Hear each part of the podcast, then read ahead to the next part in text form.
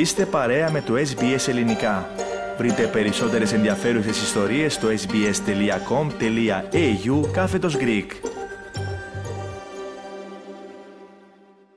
Ραδιοφωνία Ες Μπι Ες. Ακούτε το ελληνικό πρόγραμμα. Στο μικρόφωνο ο Πάνος Αποστόλου.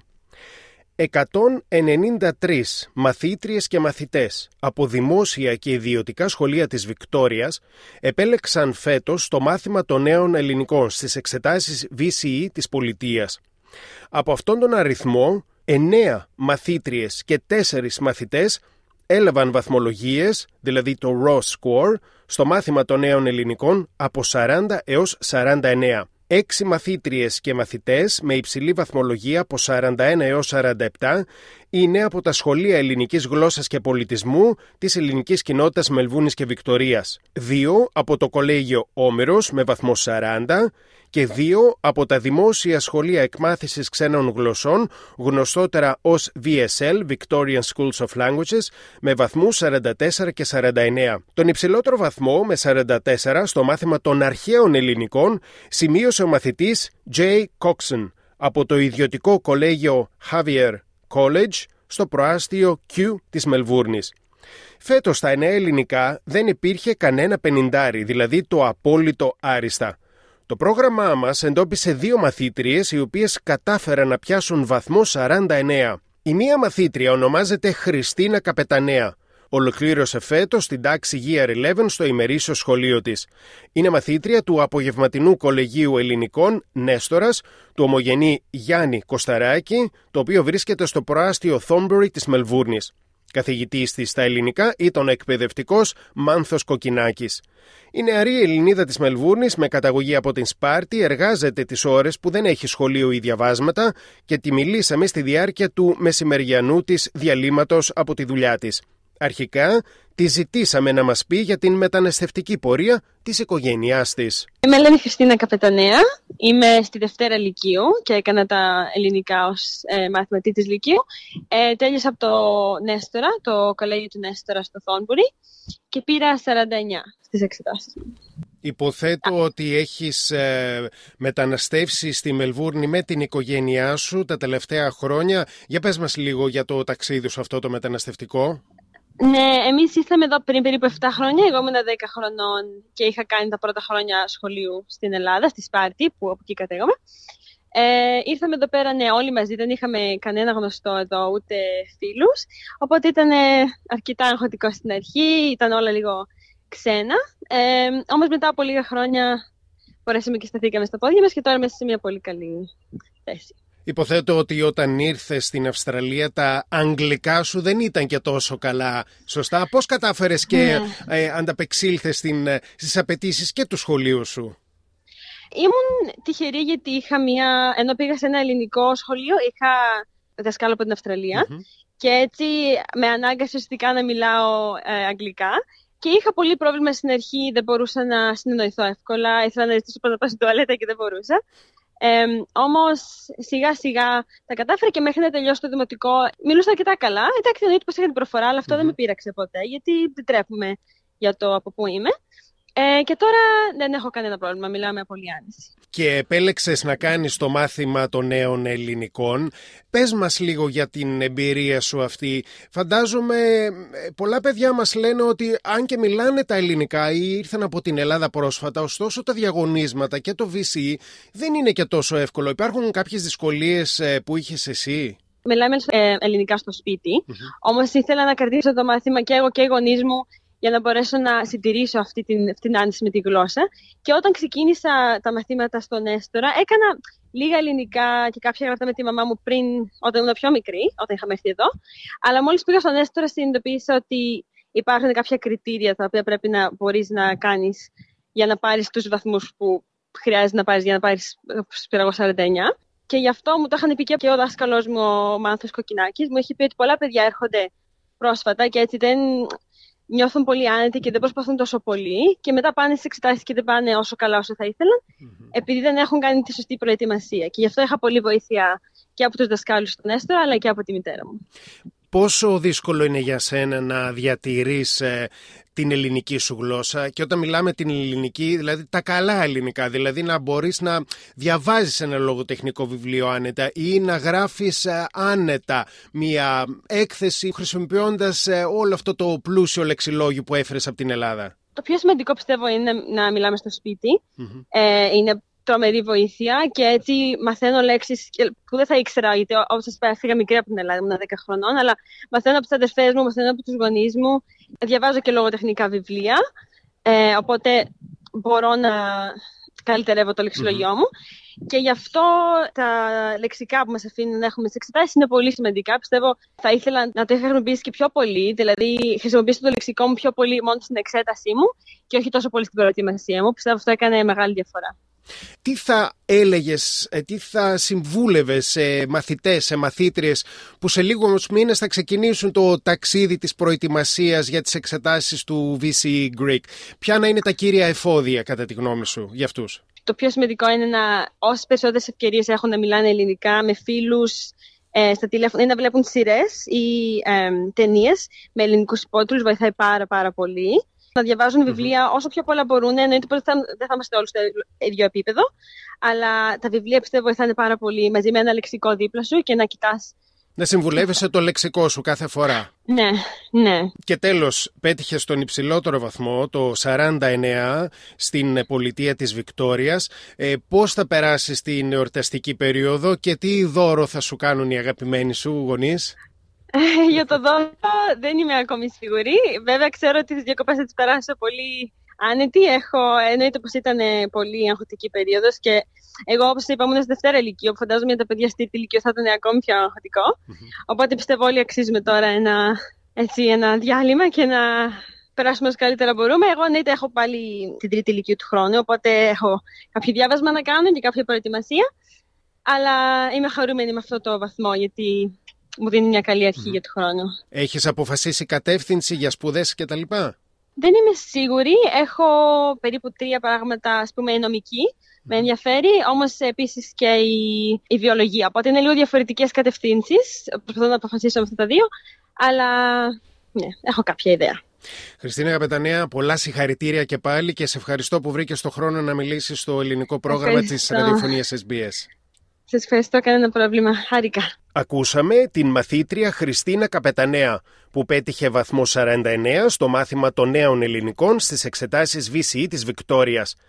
Η άλλη μαθήτρια ονομάζεται Ευαγγελία Πλακίδα.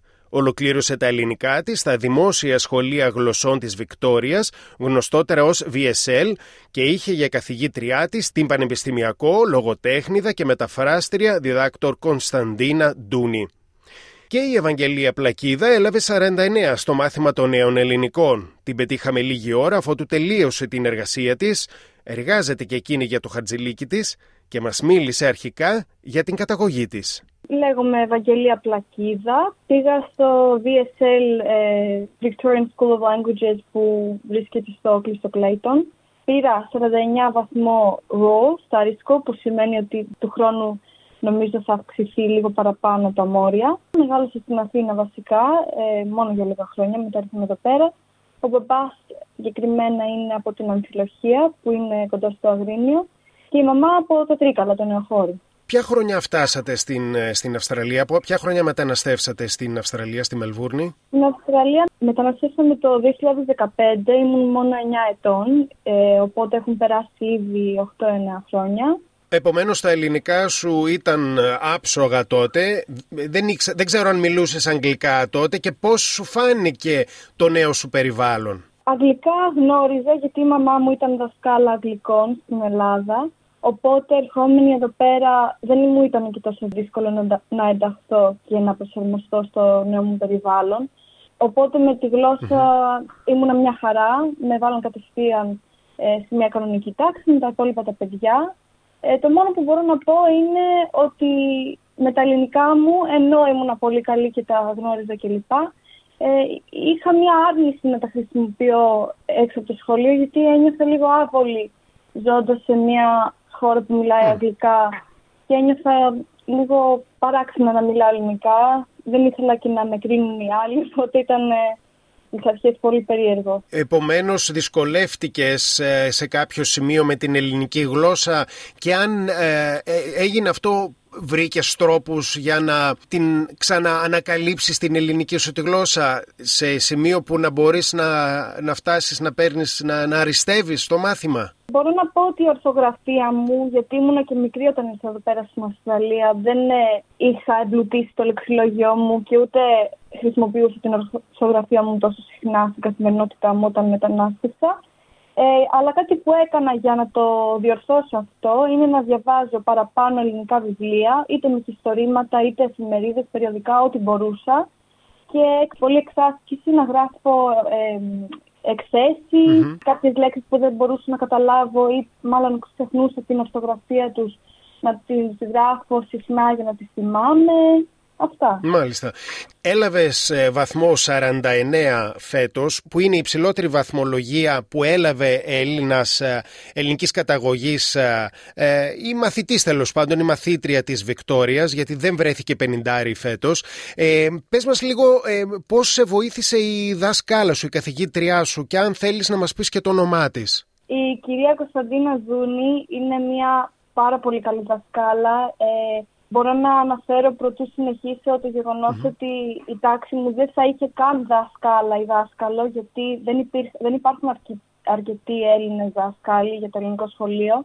Και τελευταία στιγμή ε, αποφάσισε η κυρία να μας διδάξει και ευτυχώς μας έχει δώσει μια τόσο μεγάλη βοήθεια από όλους τους τομείς, είτε το προφορικό είτε και ακόμα το γραπτό. Κάναμε μαζί στην τάξη άπειρες practice exams, δηλαδή εξετάσεις και από προηγούμενα έτη. Ε, επίσης, μας είχε δώσει και πάρα πολλά βιβλία, τα οποία κάναμε μαζί στην τάξη, αλλά και από μόνοι μας στο σπίτι. Ο κάθε μαθητής έπρεπε να γράψει την εργασία του, να διαβάσει το βιβλίο που μας έχει δώσει. Και μπορώ επίσης να πω ότι ήταν και λίγο αυστηρή, αλλά όχι με τον αρνητικό τρόπο, με το θετικό, διότι αυτό, ενώ μας πίεσε, μας βοήθησε να γίνουμε καλύτεροι και να μαθαίνουμε από τα λάθη μας. Μάλιστα. Το άλλο που θέλω να σε ρωτήσω είναι τι θα συμβούλευες σε αυτά τα παιδιά που ξεκινούν σε λίγους μήνες την προσπάθεια για το μάθημα των ελληνικών, των νέων ελληνικών στο βι σι ι. Είναι κάποια πράγματα που πιστεύεις ότι θα χρειάζεται να προσέχουν, που πρέπει να προσέχουν για να πετύχουν ένα τόσο μεγάλο βαθμό όπως εσύ? Το μόνο που μπορώ να πω είναι εξάσκηση. Είναι το πιο σημαντικό πράγμα σε έναν μαθητή, ειδικά για ένα μάθημα ε, γλώσσας, γιατί δεν είναι και κάτι φυσικό για κάποιον που το κάνει ως δεύτερη γλώσσα. Ε, οπότε εξάσκηση, και πρέπει να εντοπίσει ο κάθε μαθητής στο τι είναι ε, αδύναμη. Π.χ. εγώ συνειδητοποίησα ότι με την ορθογραφία μου δεν ήμουν πολύ καλή και επομένως αυτή ήταν η κυρία μου ε, αφοσίωση. Προσπαθούσα να το διορθώσω αυτό και να αυξάνω τις ικανότητές μου σε αυτό το τομέα. Επίσης, να μην τα βάζουν κάτω.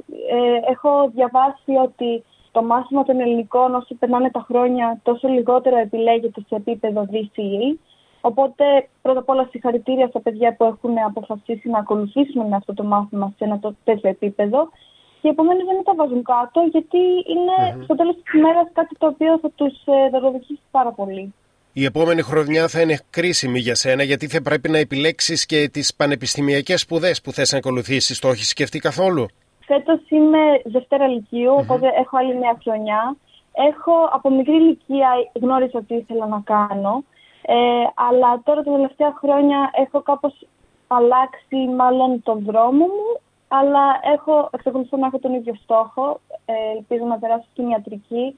Ε, και όσον αφορά το πανεπιστήμιο στο οποίο θα ήθελα να σπουδάσω, είναι το Monash University, γιατί πιστεύω ότι έχουν πολύ καλά προγράμματα. Να μας πεις αν οι γονείς σου σου έχουν υποσχεθεί ένα τεράστιο δώρο μετά την τεράστια επιτυχία σου και τι θα ήθελες εσύ για δώρο, γιατί μιας και έρχονται και γιορτές, ε? Φυσικά. Ε, τώρα να το πω και εκεί έξω κιόλας για να τους, ε, κάπως να τους βοηθήσω να μου επιλέξουν ένα δώρο. Από την αρχή ε, οι γονείς μου πάντα με υποστήριζαν, mm-hmm. οπότε αυτό είναι ένα μεγάλο δώρο, το γεγονός ότι δεν είχα ποτέ ε, άγχος και ποτέ πίεση για να, ξέρω, να πάρω υψηλούς βαθμούς κλπ. Μου έχουν πει ότι θα με βοηθήσουν να πάρω το πρώτο μου αυτοκίνητο. Έχω ήδη μαζέψει μερικά χρήματα από μόνο μου, γιατί επίσης εργάζομαι. Ε, οπότε ελπίζω σε λίγα χρόνια που θα πάρω και το δίπλωμά μου να είναι ε, κάτι που θα μου πάρουν.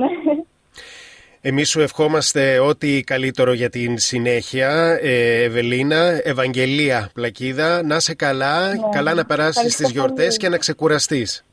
Ευχαριστώ πολύ. Ακούσαμε την μαθήτρια Ευαγγελία Πλακίδα, αριστούχο στο μάθημα των νέων ελληνικών στη Βικτώρια. Στην ιστοσελίδα μας ες μπι ες τελεία κομ τελεία έι γιου κάθετος Greek θα βρείτε τα ονόματα των μαθητριών και μαθητών που σημείωσαν βαθμολογίες στο μάθημα των νέων ελληνικών από σαράντα έως σαράντα εννέα. Θα σας διαβάσουμε τώρα τα ονόματα των μαθητριών και μαθητών με την υψηλότερη βαθμολογία στα νέα ελληνικά στις εξετάσεις βι σι ι της Βικτώριας. Βαθμό σαράντα εννέα πέτυχαν η Χριστίνα Καπετανέα από το Nestoras College και η Ευαγγελία Πλακίδα από το βι ες ελ του South Oakley.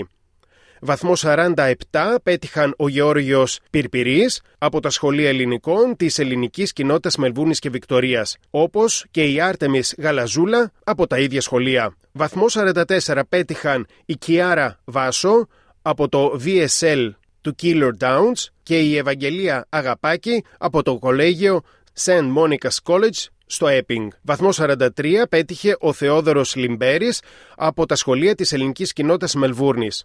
σαράντα δύο πέτυχε η Άννα Κατσούλη, επίσης από τα σχολεία της Ελληνικής Κοινότητας Μελβούνης και Βικτωρίας. Παρομοίως, βαθμό σαράντα ένα πέτυχαν η Αγγελική Καταχιώτη από τα σχολεία της Κοινότητας Μελβούνης και Βικτωρίας, ενώ από τα ίδια σχολεία είναι και ο Άρθωρ Γεωργακάκης, που πέτυχε επίσης βαθμό σαράντα ένα. Βαθμό σαράντα πέτυχαν τρεις μαθητές. Ο Γιώργος Βασιλιάδης από το κολέγιο Όμηρος, η Εκατερίνη Μήτρακα από το κολέγιο Όμηρος και η Ευαγγελία Λάζαρη, η Λαζάρη, από το Σχολείο Ελληνικών Πρότυπο. Θέλετε να ακούσετε περισσότερες ιστορίες σαν και αυτήν? Ακούστε στο Apple Podcast, στο Google Podcast, στο Spotify ή οπουδήποτε ακούτε podcast.